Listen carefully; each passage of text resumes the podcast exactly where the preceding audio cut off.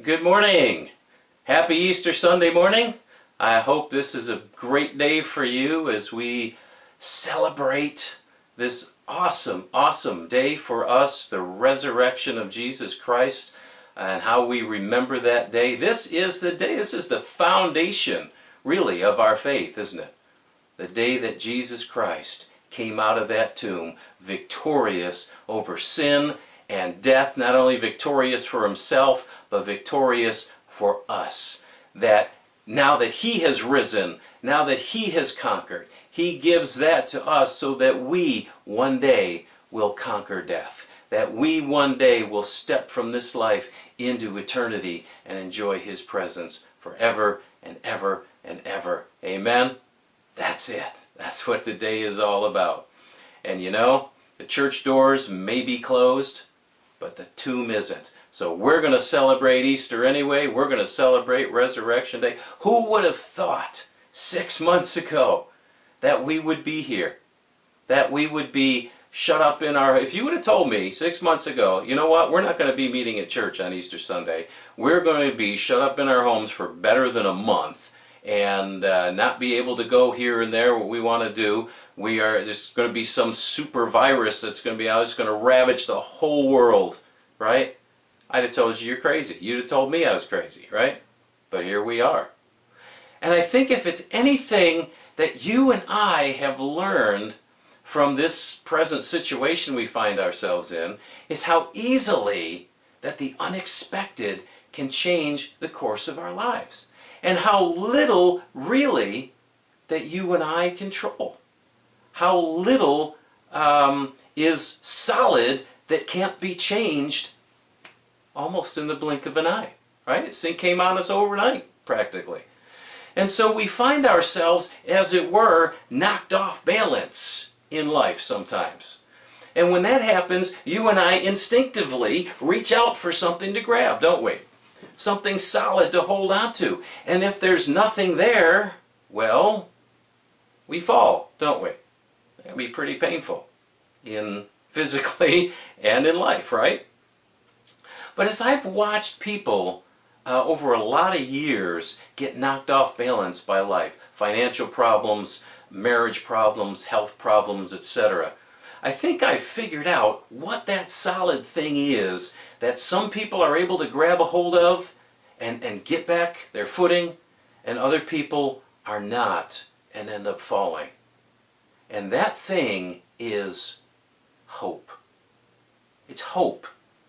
Because when there's no hope, you and I have no other choice than to be overwhelmed by our situation, right? And just go whatever way it knocks us over.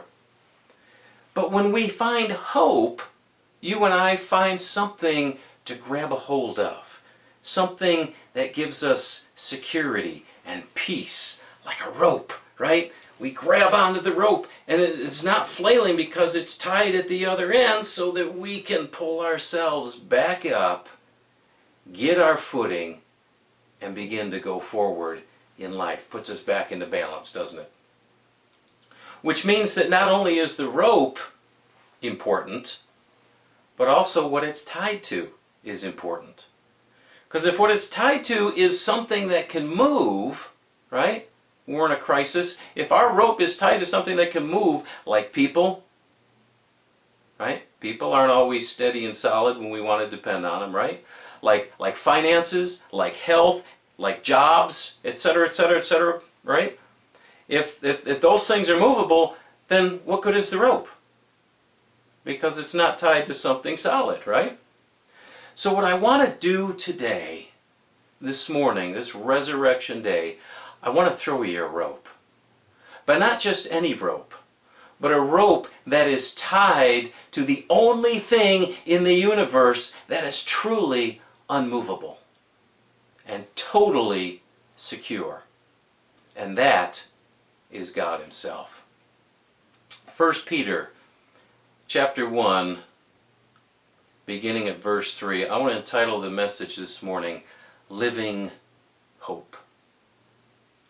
1 Peter 1, beginning of verse 3 says, Blessed be the God and Father of our Lord Jesus Christ, According to his great mercy, he has caused us to be born again to a living hope through the resurrection of Jesus Christ from the dead, to an inheritance that is imperishable, undefiled, and unfading, kept in heaven for you, who by God's power are being guarded through faith for a salvation ready to be revealed in the last time. This is Easter Sunday, the day that you and I celebrate the resurrection of Jesus Christ from the dead.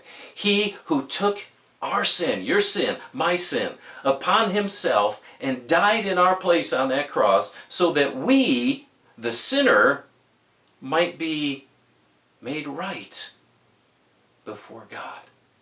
Wow.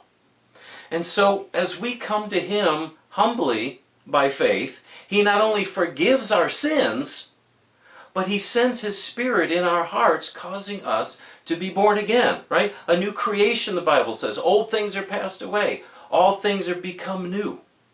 We are born into a brand new relationship with God as He becomes our Father who is in heaven. And our text says that we are not only born again into that relationship, we are born again to a living hope. A living hope. Now, I love stuff like this in the Bible because I say, what is that word in there for? right? It's not there by mistake. God doesn't do things by mistake. Why did he put that in? What is a living hope? It's, it's got to be important, right? So then I start digging a little bit and I find that the word in the original Greek literally means to be full of life and strength. In other words, it's a hope that energizes us and sustains us. You know, when life happens, and it happens to all of us, right? And sometimes we try to fix it, right? We, we try this thing and we try that thing and we try to do it as fast as we can to put things back to normal. And now that doesn't work and the other thing doesn't work. And now all of a sudden, this is serious, right? We're facing something major here. When Kathleen and I were in Syracuse with my dad, uh, we both ended up getting some part time jobs to have something coming in, but we went through a lot of our savings as well. And I put some feelers out for some ministry positions in the area, and it just seemed like nothing came back. I preached a couple of times for a guy, um, but nothing came back as far as, you know, gainful employment in ministry. And then when my dad went into a memory care unit, uh, I widened my search a bit, but I still wanted to be local, to be still involved in my dad's life and his care, right? Um, so I began candidating, and I heard back from a church, uh, the other side of Rochester, and I began the process of candidating at that church. A process that took uh, probably about four months in total. And I went there to preach a couple times, met with the board, and preached a couple more times. And uh, we fell in love with those folks, and they fell in love with us and uh, it really looked like this thing was was coming together. But then it turned out that there were some theological differences uh, between myself and the denomination, things that I thought were kind of minor issues, but they were really dogmatic about. And so, to make a long story short, this thing came out of nowhere, and it was it was over, just like that. It was it was done, and I was devastated. I, I, I was, I, my heart was there. I was heart and soul with these guys. And, uh, wow, talk about being knocked off balance, right? So by this time, we're in Penfield. Uh, we're paying out rent. Uh, Kathleen's out looking too, but but nothing's really coming together as a good fit for her either. And it's like, okay, this thing has become serious, right, for us. And yet I have to tell you that in all of it, down deep in my heart, I found a rope to hold on to. I found a hope that my God was still on the throne, that none of this had taken him by surprise, that He promised He wouldn't forsake me, right? Uh, that He's, I, I knew that He had come through for me time and time and time and time again before. So it was a hope that sustained me. And that hope also energized me. I, I didn't wallow in my disappointment, even though I was sorely disappointed. It hurt. Right? I was in tears over this thing. Um, but I couldn't wallow it. That, that hope that I had deep down in my heart energized me to get up, to stand on my feet, pulling on that rope, right? And to keep moving forward because I knew that I knew that I knew that God had a plan. And then one day I ran across a posting for a church in Manchester that needed a pastor. And well, the rest is history. And Kathleen and I are so, so blessed to pastor at First Baptist Church in Manchester. And then Kathleen found a, a, really good fit for her too. But listen, she and I are no different from anybody else. We've been through health issues, we've been through marriage issues, we've been had lean, lean financial times, right? We know what it is to be knocked off balance and to see no way out of a situation. But at the end of the day, there was always hope. There was always hope. Something that energized us, something that sustained us. It's a living hope, not only because it energizes and sustains, but it's a living hope and that it meets us where we live. In our everyday lives. It's there in every single situation, from normal everyday stuff to a worldwide pandemic. That living hope is a, is a, is a life giving um, life participating hope, if you will. And it's a living hope, too, that it's constant. It's constant that it's a hope that's with us all of our lives. It's a hope that you and I can count on. That whatever we face in this life, how many days that the Lord gives us on this earth, whatever happens, be it the mountaintop or the lowest valley that we sink into, whether it's triumph or tribulation, we can know that the God who loves us is working all things together for our good. It's a living hope. It's also a living hope because it was purchased by a living Savior, one that's risen from the dead, one who ever lives, the Bible says, to intercede for you and I. Did you know that Jesus is right at the right hand of the Father now, interceding for you and for me. Isn't that powerful? He ever lives, the Bible says, to make intercession. So our living hope is built on a living Savior, bought by Him.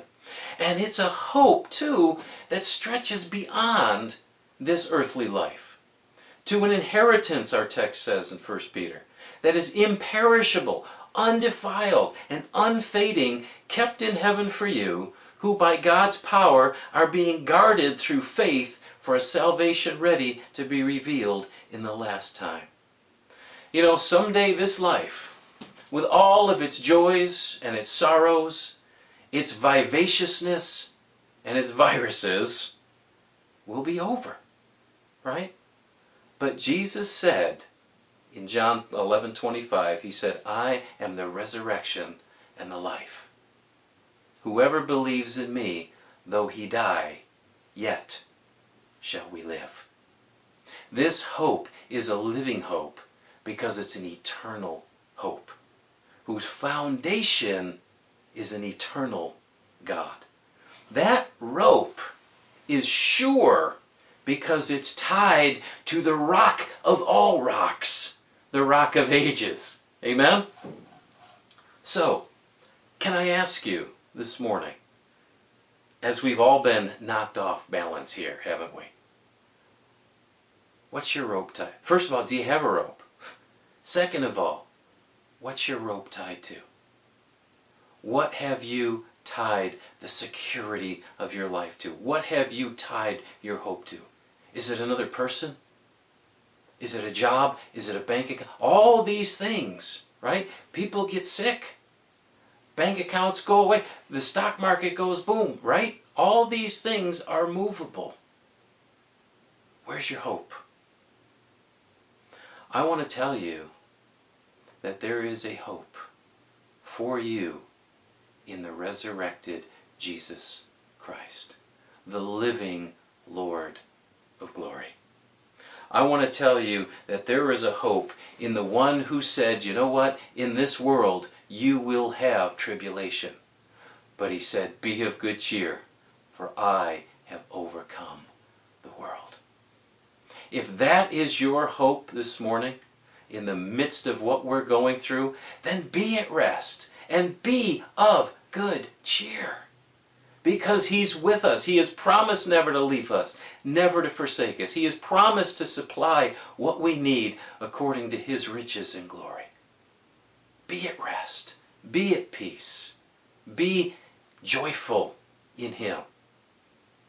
But if that's not your hope, if your hope is gone, if you don't know where it's coming from, if what you've been depending on is suddenly not there, whether it's this crisis, whether it's your marriage, whether it's your job, whether it's your family, whatever the situation is, if you don't have that rock solid hope, I want to offer it to you this morning. Would you bow with me in prayer?